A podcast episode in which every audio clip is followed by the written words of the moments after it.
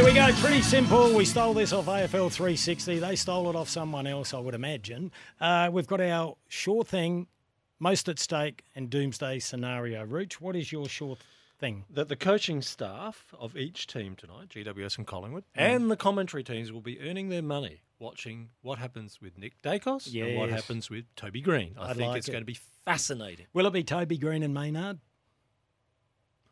Wow. No, what no, that's- temperament there would be in that too. Bit of BT coming out wow. I like Just it. wee on it. Well, Rooch, it's been talked about for two weeks. It's not like they haven't stood each other before. I'm showing my enthusiasm. Okay, well, you're going to get arrested for overacting Sorry. again.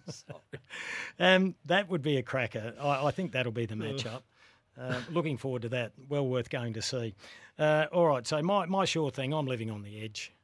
GW, Yes, that is sure. That is uh, Yeah. definitely a sure G, thing with you. GWS, Sammy Fantasia there and back, yeah, from sales coming across. Hello. Have a good weekend, guys. Good.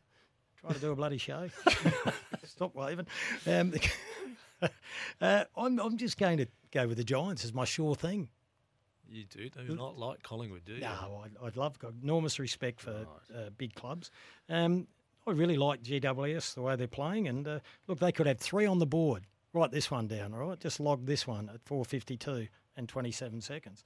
They'll kick the first three, the Giants. Uh, you're most at stake. Cannot decide whether it is Collingwood because of the way in which they have been regarded as the best team this year. If you don't make the GF, that's a failure, supposedly.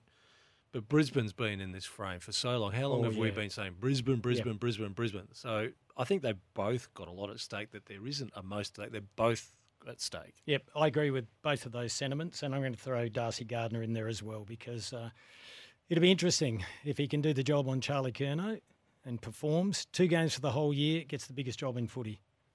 There's a lot at stake. Why are, you Yes. doing, why, why are you getting all dramatic?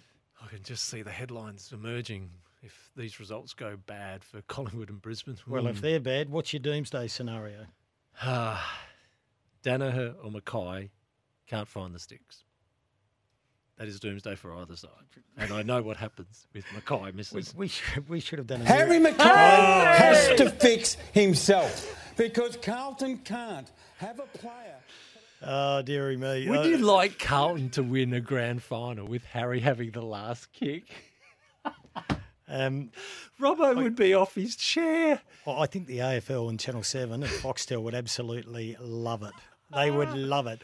And uh, where would you be more nervous? I would be more nervous if he's kicking from 20 metres out directly in front as opposed to 45. Agreed. And It's hard. You imagine what's going on in his head. He's talked about it in his podcast with his brother Ben. So you got you got to talk about these things.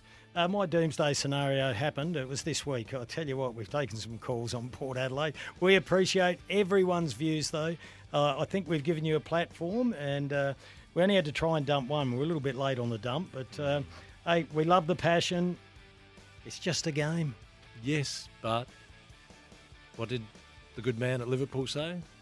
Means more than life or death because it is so important to people.